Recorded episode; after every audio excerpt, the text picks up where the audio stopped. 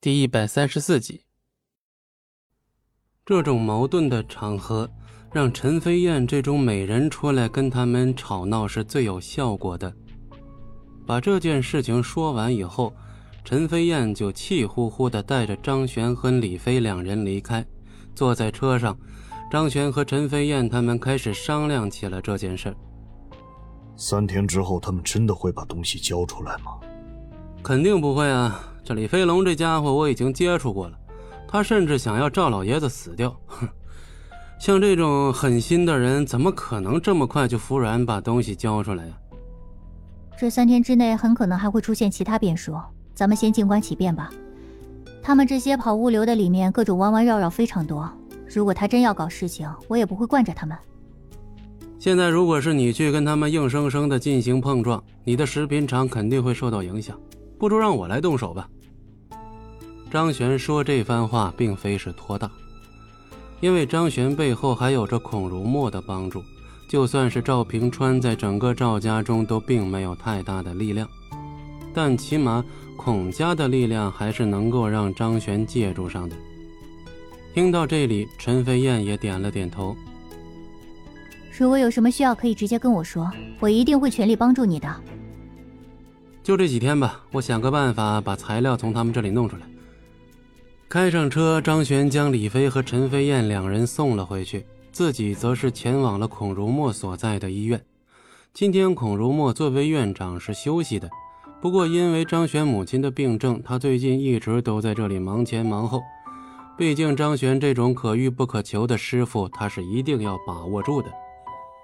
见到张璇进入病房，站在病房中的孔如墨迅速地跟张璇聊了两句。老孔啊，一会儿我看完母亲去找你啊。呃，行啊。张璇主动找自己，孔如墨觉得很罕见，于是立刻点头。张璇在和母亲聊了一会儿之后，又施展太乙神针，帮助母亲舒缓病情。应该快好了吧？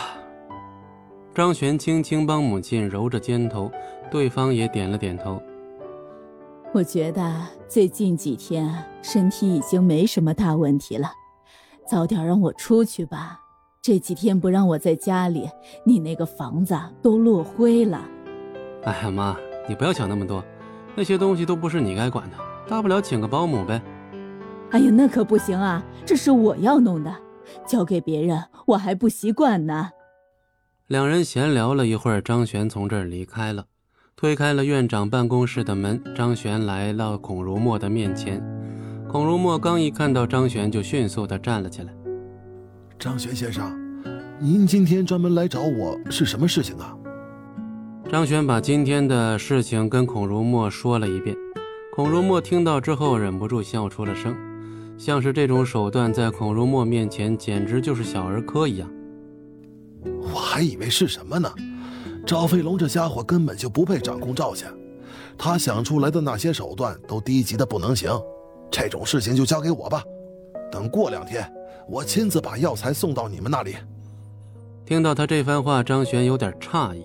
要知道，现在这段时间里面，如果对方一直当缩头乌龟，就算是张璇也不可能把赵飞龙的东西强行的抢过来。你有什么办法吗？这个简单，既然他不卖给你们。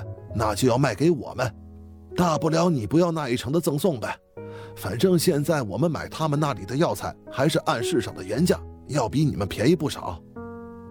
张璇一拍脑门，发现他说的确实如此。现在这个阶段里，只要是个正常人，就不敢去断掉跟孔如墨做生意的机会。作为一个超级大客户，孔如墨想买什么，简直就是随便张个嘴的事儿。通过它来购买这些药材，简直是轻松加愉快。哈哈，行啊，老孔，既然这样，那就麻烦你了。本集播讲完毕，感谢您的收听，我们精彩继续。